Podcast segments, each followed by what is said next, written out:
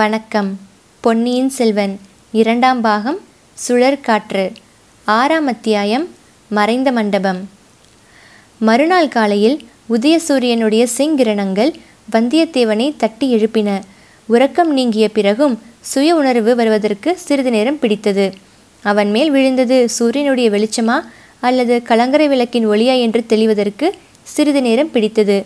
முதல் நாள் இரவு அனுபவங்களில் எது உண்மை எது கனவு என்று எண்ணி பார்த்தபோது அவனுக்கு ஒரே குழப்பமாய் இருந்தது. வீட்டிலே பெரியவரின் மனைவியும் அவருடைய மருமகளும் மட்டுமே இருந்தார்கள்.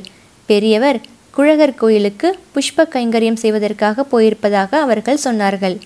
பூங்குழலியை பற்றி அவர்களிடம் விசாரிக்க அவனுக்கு தைரியம் வரவில்லை. அவர்கள் அளித்த காலை உணவை அருந்துவிட்டு சுற்றுமுற்றும் கண்களை செலுத்தி தேடி பார்த்தான். பூங்குழலி எங்கும் அகப்படவில்லை. ஆலயத்துக்கு போய் பார்க்கலாம் என்று போனான். அங்கே அவள் தந்தை இருந்தார். கோயிலை சுற்றியிருந்த மரங்களிலிருந்து பூஜைக்குரிய புஷ்பங்களை கொய்து கொண்டிருந்தார். மலர்களை தொடுத்து மாலையாக்குவதற்கு சில நாள் பூங்குழலி வருவதுண்டு என்றும், ஆனால் இன்றைக்கு வரவில்லை என்றும் கூறினார். எங்கேயாவது காட்டில் மான்களை துரத்தி கொண்டிருப்பாள் அல்லது கடற்கரையோடு திரிந்து கொண்டிருப்பாள். அவளை தேடி பிடித்து கேட்டுப்பார் என்றார். தம்பி, ஒரு விஷயத்தில் ஜாக்கிரதையாக இரு. அவள் பொல்லாதவள். தப்பர்த்தம் செய்து கொள்ளும்படியாக அவளிடம் ஏதாவது சொல்லிவிடாதே. காவியங்களில் படித்திருப்பதை நினைத்து கொண்டு ஸ்ருங்கார ரசத்தில் இறங்கிவிடாதே. உடனே பத்திரகாளியாக மாறிவிடுவாள். அப்புறம் உன் உயிர் உன்னுடையது அல்ல என்று எச்சரிக்கை செய்தார் பெரியவர். முதல் நாள் கனவை நினைத்து கொண்டு வந்தியத்தேவன் உடல் சிலிர்த்தான். பிறகு காட்டிற்குள் பூங்குழலியை தேடிக்கொண்டு போனான். காட்டிலே எங்கே என்று தேடுவது? சிறிது நேரத்துக்கெல்லாம் அவனுக்கு அழுத்து போய் விட்டது. காட்டிலிருந்து வெளியேறினால் போதும் என்று ஆகிவிட்டது.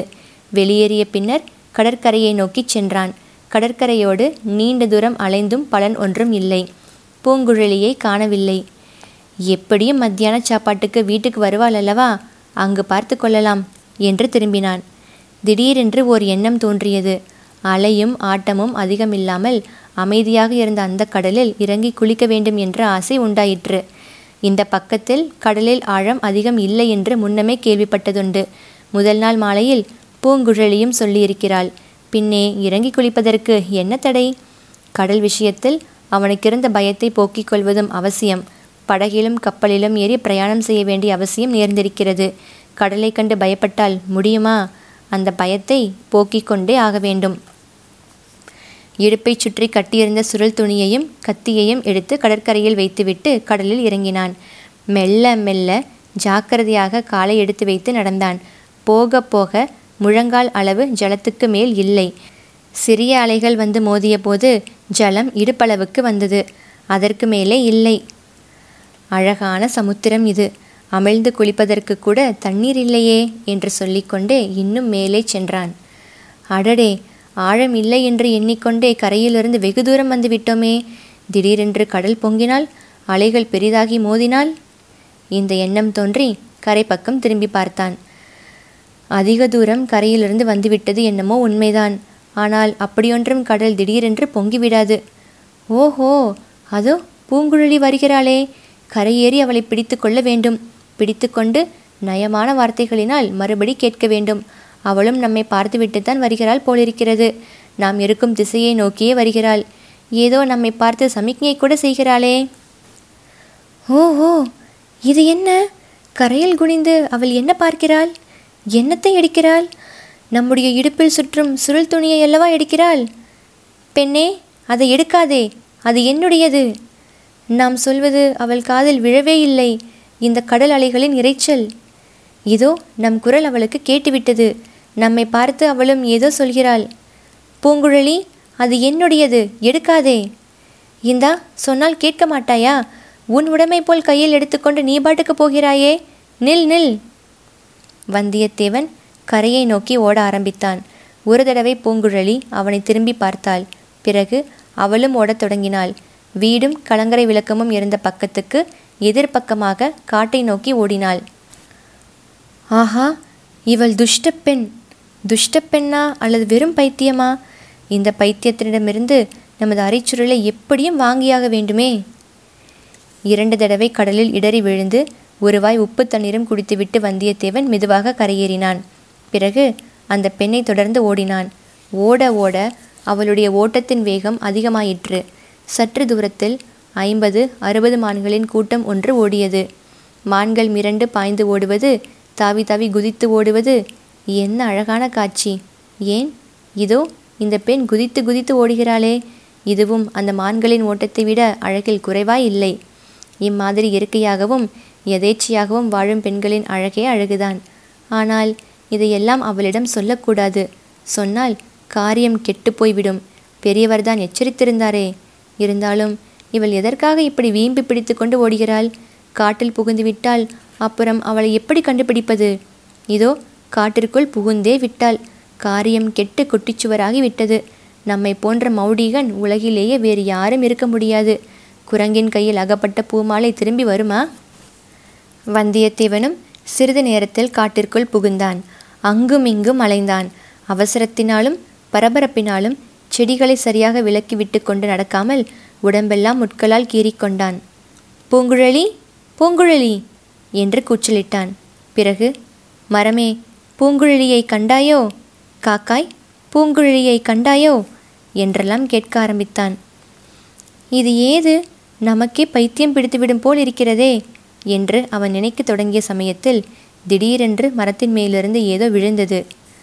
ஆ, அவனுடைய அரை துணி சுருள்தான். மிக்க அவளுடன் அதை எடுத்து சுருளை பிரித்து பார்த்தான். ஓலை, பொற்காசுகள் எல்லாம் பத்திரமாய் இருந்தன. பணம் பத்திரமாய் இருக்கிறதா என்று ஒரு குரல் மேலே இருந்து வந்தது. வந்தியத்தேவன் அண்ணாந்து பார்த்தான். பூங்குழலி மரக்கிளையில் உட்கார்ந்திருந்தாள். வியர்த்து விறுவிறுத்து போயிருந்த வந்தியத்தேவன் தன்னை மீறிய கோபத்தினால், உன்னை போன்ற மந்தியை நான் பார்த்ததே இல்லை என்றான். உன்னை போன்ற ஆந்தையை நான் பார்த்ததில்லை. அம்மம்மா, என்ன மொழி மொழித்தாய் என்றாள் பூங்குழலி. எதற்காக இப்படி என்னை அலைக்கழித்தாய்? உனக்கு பணம் வேண்டுமென்றால்? சீச்சி, உன் பணம் இங்கு யாருக்கு வேண்டும்? அப்படியானால் எதற்காக இதை தூக்கி கொண்டு ஓடி வந்தாய்? அவ்விதம் நான் செய்திராவிட்டால் நீ காட்டுக்குள் வந்திருக்க மாட்டாய். எங்கள் வீட்டுக்குள் திரும்பி போயிருப்பாய். போயிருந்தால் என்ன? இந்த மரத்தின் மேல் ஏறிப்பார், தெரியும். என்ன தெரியும்? பத்து பதினைந்து குதிரைகள் தெரியும். வாள்களும் வேல்களும் மின்னுவது தெரியும்.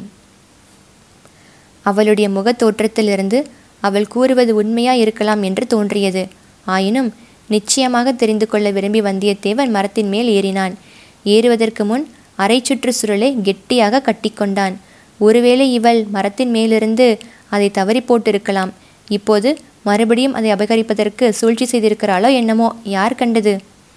மரத்தின் மேலேறி கலங்கரை விளக்கின் பக்கம் நோக்கினான். ஆம், பூங்குழலி கூறியதும் உண்மைதான். அங்கே பத்து பதினைந்து குதிரைகள் நின்றன. குதிரைகள் மீது வாள்களும் வேல்களும் பிடித்த வீரர்கள் இருந்தார்கள். அவர்கள் யாராக இருக்கும்? நம்மை பிடிப்பதற்கு வந்த பழுவேட்டரையரின் ஆட்கள்தான். வேறு யாராய் இருக்க முடியும்? பூங்குழலி தன்னை பெரும் அபாயத்திலிருந்து காப்பாற்றினாள். எதற்காக, என்ன நோக்கம் பற்றி இன்னும் சில விஷயங்களும் தெளிவாகவில்லை. இருவரும் மரத்திலிருந்து கீழே இறங்கினார்கள். பூங்குழலி, என்னை பேர் அபாயத்திலிருந்து காப்பாற்றினாய். உனக்கு மிக மிக நன்றி என்றான் வந்தியத்தேவன். வெறும் பொய். ஆண் பிள்ளைகளுக்கு நன்றி கூட உண்டா என்றாள் பூங்குழலி. எல்லா ஆண் பிள்ளைகளையும் போல் என்னையும் எண்ணிவிடாதே. நீ எல்லோரையும் போல் இல்லை, ஒரு தனி மாதிரிதான். பெண்ணே, உன்னை ஒரு கேள்வி கேட்கலாமா? தாராளமாக கேட்கலாம். மறுமொழி கூறுவது என் இஷ்டம். என்னை காப்பாற்ற வேண்டும் என்று ஏன் எண்ணினாய்? என் பேரில் திடீரென்று தயவு பிறக்க காரணம் என்ன? பூங்குழலி சும்மா இருந்தாள். அவள் சிறிது திகைத்து போனாள் என்பது முகத்திலிருந்து தெரிந்தது. அப்புறம் யோசித்து பார்த்து, அசடுகளை கண்டால் எனக்கு எப்போதும் கொஞ்சம் பரிதாபம் உண்டு என்றாள். சந்தோஷம். இந்த வீரர்கள் என்னை தேடி வந்திருக்கிறார்கள் என்பதை எப்படி அறிந்தாய்? உன்னை பார்த்தால் தெரியவில்லையா? நீ தப்பி ஓடி ஒளிந்து கொள்ள வந்திருக்கிறவன் என்று நேற்றைக்கே ஊகித்தேன். இன்றைக்கு காலையில் உன் சிநேகிதன் வைத்தியர் மகன் மூலமாக அது ஊர்ஜிதமாயிற்று. அவன் என்ன உளறினான்? காலையில் எழுந்ததும் காட்டிலே மூலிகை தேட வேண்டும் என்றான். நான் அழைத்து போவதாகச் சொல்லி இங்கே அழைத்து கொண்டு வந்தேன். என்னிடத்தில் காதல் புரிய ஆரம்பித்தான். உன்னுடைய சிநேகிதன் உன்னை முந்திக் கொண்டு விட்டானே என்று சொன்னேன். என்ன சொன்னாய்? கொஞ்சம் பொறு, கேட்டுக்கொண்டு வா. நீ என்னிடம் காதல் புரிய தொடங்கிவிட்டதாகச் சொன்னேன். அப்போதுதான் உன் பேரில் அவனுடைய சந்தேகத்தை வெளியிட்டான். ஏதோ ராஜதண்டனைக்கு பயந்து நீ ஓடி தப்பித்து வந்திருக்கிறாய் என்று அவனுக்கு வழியில் பல காரணங்களால் சந்தேகம் தோன்றியதாம். அப்படிப்பட்டவனை நம்பி அநியாயமாய் கெட்டு போகாதே, என்னை கல்யாணம் செய்து கொள் என்றான். ரொம்ப அவசரப்படுகிறாயே, பெரியவர்களை கேட்க வேண்டாமா என்றேன். பழந்தமிழ் மரபையொட்டி களவு மனம் புரிந்து கொள்வோம் என்று உன் அழகான சிநேகிதன் சொன்னான். எப்படி இருக்கிறது கதை? அட சண்டாள பாவி என்று கத்தினான் வந்தியத்தேவன். இதற்குள்ளே குதிரைகள் வரும் சத்தம் கேட்டது. நான் மரத்தின் மேல் ஏறி பார்க்கச் சொன்னேன். மரத்தின் மேலே நின்று பார்த்தபோது அவனுடைய கால்கள் விடவிடவென்று நடுங்கியதை நினைத்தால் இப்போதும் எனக்கு சிரிப்பு வருகிறது என்று சொல்லிவிட்டு பூங்குழலி சிரித்தாள். விளையாட்டு இருக்கட்டும், அப்புறம் என்ன நடந்தது? அவன் மரத்தின் மேலே இருந்து இறங்கி வந்தான். பார்த்தாயா, நான் சொன்னது சரியாக போயிற்று. அவனை பிடிப்பதற்குத்தான் ராஜசேவகர்கள் வந்திருக்கிறார்கள் என்றான். அப்படியானால் அவனுடன் வந்த உன்னையும் பிடிப்பார்கள் அல்லவா? நீ ஓடி எங்கேயாவது ஒளிந்து கொள் என்றேன். அப்படித்தான் செய்ய வேண்டும் என்றான். என்னை விட்டு பிரிந்து சென்றான். நான் எதிர்பார்த்தபடியே நடந்தது. என்ன என்ன நடந்தது? ஓடி ஒளிந்து கொள்வதாக என்னிடம் சொல்லிவிட்டு நேரே அந்த குதிரைக்காரர்கள் இருந்த திசையை நோக்கி போய் அவர்களிடம் அகப்பட்டு கொண்டான். ஐயோ பாவம், அதிகமாக பரிதாபப்பட்டு விடாதே, கொஞ்சம் மிச்சம் வைத்துக்கொள். ஏன் அப்படி சொல்கிறாய்? குறையும் கேள், நீயே தெரிந்து கொள்வாய். அவர்களிடம் நேரே போனான். அவர்கள் இவனை அதிசயத்துடன் பார்த்தார்கள். உற்று உற்று பார்த்து ஒருவரோடொருவர் ரகசியமாக பேசிக்கொண்டார்கள். நீங்கள் யார் என்று இவன் கேட்டான். நாங்கள் வேட்டைக்காரர்கள், மான் வேட்டையாட வந்திருக்கிறோம் என்று அவர்களில் ஒருவன் சொன்னான். இல்லை, நீங்கள் என்ன வேட்டையாட வந்திருக்கிறீர்கள் என்று எனக்கு தெரியும் என்றான் இவன். அவர்கள் இன்னும் வியப்படைந்து இவனை தூண்டிவிட்டார்கள். வந்தியத்தேவனை தேடிக்கொண்டு வந்திருக்கிறீர்கள், அவன் இருக்கும் இடத்தை காட்டுகிறேன், என்னை சும்மா விட்டுவிடுவீர்களா என்று கேட்டான். அவர்களும் அதற்கு சம்மதித்தார்கள். இவன் அவர்களை அழைத்து கொண்டு எங்கள் வீட்டு பக்கம் போனான். துரோகி, சண்டாளன். அவர்கள் போன பிறகு நான் உன்னை தேடிக்கொண்டு வந்தேன். நீ கடலில் இறங்கி குளித்து கொண்டிருந்தாய். என்னிடம் அங்கேயே இதையெல்லாம் ஏன் சொல்லவில்லை? இந்த துணிச்சுருளை எடுத்துக்கொண்டு ஏன் ஓடி வந்தாய்? இல்லாவிட்டால் நீ அவ்வளவு வேகமாக ஓடி வந்திருப்பாயா? அந்த வேட்டைக்காரர்களை ஒரு கை பார்க்கிறேன் என்று அவர்களை தேடி போயிருந்தாலும் போயிருப்பாய். என் பேச்சை ஒருவேளை நம்பியிருக்க மாட்டாய். இவ்வளவையும் சொல்லி உன்னை என்னுடன் வரும்படி செய்வதற்குள் அவர்கள் உன்னை ஒருவேளை பார்த்திருப்பார்கள். ஆஹா, இந்த பெண்ணையா நாம் பைத்தியக்காரி என்று எண்ணினோம் என்று வந்தியத்தேவன் நினைத்து வெட்கமடைந்தான். இவளிடம் பூரண நம்பிக்கை வைத்தே ஆக வேண்டும். இவளுடைய உதவி இல்லாவிட்டால் நாம் கடலை கடந்து இலங்கை செல்ல முடியாது. எவ்வளவு தூரம் வந்ததும் வீணாகும். பழுவேட்டரையர்களிடம் திரும்ப அகப்பட்டு கொள்ளவும் நேரலாம். பெண்ணே, நீ எனக்கு எவ்வளவு பெரிய உதவி செய்திருக்கிறாய் என்பதை சொல்லி முடியாது. மிச்ச உதவியையும் நீதான் செய்ய வேண்டும். என்ன செய்ய வேண்டும் என்கிறாய் என்று கேட்டாள். என் சிநேகிதனுடைய லட்சணத்தை பார்த்துவிட்டாய் அல்லவா? அவனை நம்பி பயன் இல்லை என்று தெரிந்து கொண்டாய் அல்லவா? நீதான் படகு வலித்து வந்து என்னை இலங்கையில் சேர்ப்பிக்க வேண்டும். பூங்குழலி மௌனமாயிருந்தாள். நான் தப்பு காரியம் எதுவும் செய்யக்கூடியவன் அல்ல என்று உனக்கு நம்பிக்கை ஏற்படுகிறதா? பெண்ணே, இலங்கைக்கு மிக முக்கியமான காரியமாக நான் உடனே போய்த்திர வேண்டும். இந்த உதவி எனக்கு நீ அவசியம் செய்தே ஆக வேண்டும். செய்தால் எனக்கு என்ன தருவாய் என்று பூங்குழலி கேட்டாள். அவளுடைய முகத்தில் முதன் முதலாக நாணத்தின் அறிகுறி தென்பட்டது. கன்னங்கள் குழிந்தன. அவளுடைய முகத்தின் அழகு பன்மடங்கு அதிகமாகி சுடர்விட்டு ஒளிர்ந்தது. முதல் நாள் இரவு கண்ட கனவில் இதே மாதிரி அவள் கேட்டது வந்தியத்தேவனுக்கு நினைவு வந்தது. அதே வார்த்தைகள் மறுபடியும் அவன் நாவில் வருவதற்கு துடித்தன. பல்லினால் நாவை கடித்து கொண்டு அந்த வார்த்தை வராமல் நிறுத்தினான். பெண்ணே, இந்த உதவி நீ எனக்கு செய்தால் உயிர் உள்ள அளவு மறக்க மாட்டேன். என்றென்றும் நன்றி செலுத்துவேன். உனக்கு நான் இதற்கு பிரதியாக செய்யக்கூடியது எதுவும் இருப்பதாக தெரியவில்லை. நீ ஏதாவது செய்யும்படி சொன்னால் கட்டாயம் செய்வேன். பூங்குழலி சிந்தனையில் ஆழ்ந்தாள். சொல்ல எண்ணியதை சொல்லலாமா வேண்டாமா என்று தயங்கியதை போல் காணப்பட்டது. என்னால் உனக்கு ஆகக்கூடிய பிரதி உதவி ஏதேனும் இருந்தால் சொல், நிச்சயம் செய்கிறேன். இது சத்தியமான வார்த்தைதானா? சத்தியம், சத்தியம். அப்படியானால் சமயம் வரும்போது சொல்லுகிறேன். அப்போது மறந்துவிட மாட்டாயே? ஒரு நாளும் மறக்க மாட்டேன். நீ எப்போது பிரதி உதவி கேட்பாய் என்று காத்திருப்பேன். பூங்குழலி மீண்டும் சிறிது நேரம் சிந்தனை வயப்பட்டிருந்தாள். சரி, என்னுடன் வா. இந்த காட்டில் ஓரிடத்துக்கு உன்னை நான் அழைத்து போகிறேன். அங்கே இன்று பொழுது சாயும் வரையில் நீ இருக்க வேண்டும். பட்டினியாகத்தான் இருக்க வேண்டும். அதை பற்றி கவலை இல்லை. காலையில் உன் அண்ணி பழைய சோறு போட்டாள். அவளுடைய வயிற்றெரிச்சலை கிளப்புவதற்காகவே அதிகமாக சாப்பிட்டேன். இனி ராத்திரி வரையில் சாப்பாடு தேவையில்லை. ராத்திரி கூட சாப்பாடு கிடைக்கிறதோ என்னமோ. கையில் கொஞ்சம் எடுத்து வர பார்க்கிறேன். நான் சொல்லும் இடத்தில் இருட்டும் வரை நீ இருக்க வேண்டும். இருட்டிய பிறகு நான் திரும்ப வந்து ஒரு சத்தம் செய்வேன்.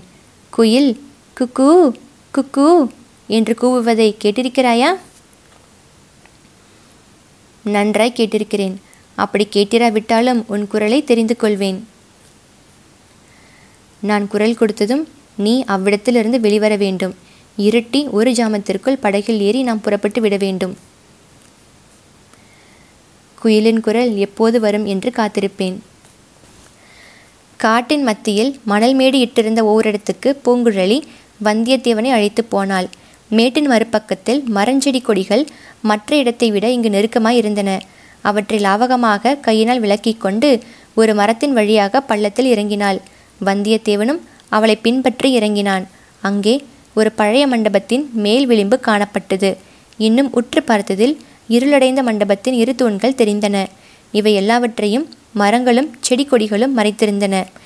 எந்த பக்கமிருந்து பார்த்தாலும் அந்த மண்டபம் அங்கே இருப்பது தெரியவே தெரியாது. இந்த மண்டபத்தில் ஒரு சிறுத்தை குடியிருந்தது.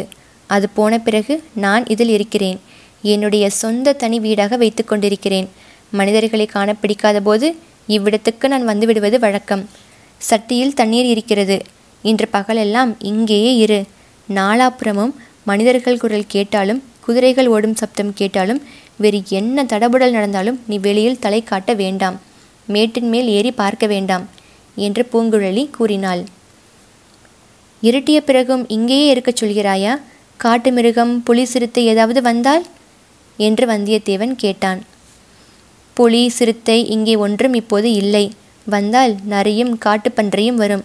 நரிக்கும் பன்றிக்கும் பயப்பட மாட்டாயே? பயம் ஒன்றும் இல்லை. இருட்டில் வந்து மேலே விழுந்தால் என்ன செய்வது? கையில் வேல் கூட இல்லை. வீட்டில் வைத்து விட்டேன். இந்தா, இந்த ஆயுதத்தை வைத்துக்கொள் என்று பூங்குழலி மண்டபத்தில் கிடந்த ஒரு ஆயுதத்தை எடுத்து கொடுத்தாள். அது ஒரு விசித்திரமான ஆயுதம். இருபுறமும் வாள் போல் கூர்கூரான முட்கள் இருந்தன. முட்கள் இரும்பை விட கெட்டியாய் இருந்தன. இந்திரனுடைய வஜ்ராயுதம் இப்படித்தான் இருக்கும் போலும். இது என்ன ஆயுதம்? எதனால் செய்தது என்று வந்தியத்தேவன் கேட்டான். இது ஒரு மீனின் வாள். இந்த மண்டபத்தில் குடியிருந்த சிறுத்தை என் மீது பாய வந்தபோது இதனால் அடித்துதான் அதை கொன்றேன் என்றாள் பூங்குழலி.